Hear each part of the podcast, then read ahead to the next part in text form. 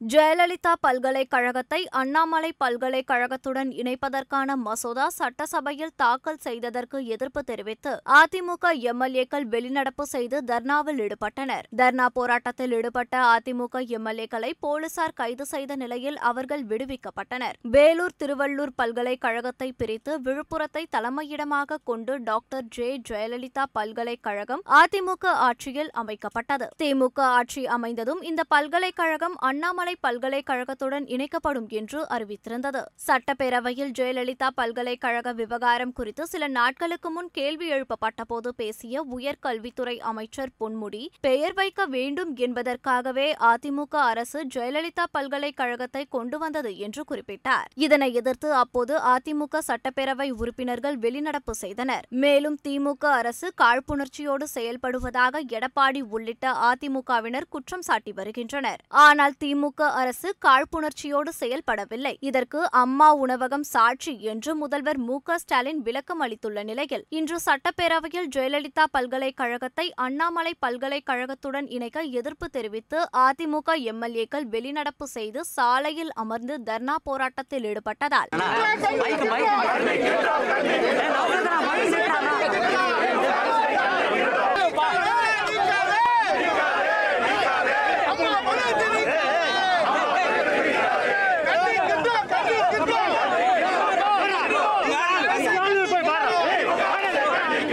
OPS உள்ளிட்ட அதிமுகவினர் கைது செய்யப்பட்டு பின்னர் விடுவிக்கப்பட்டனர்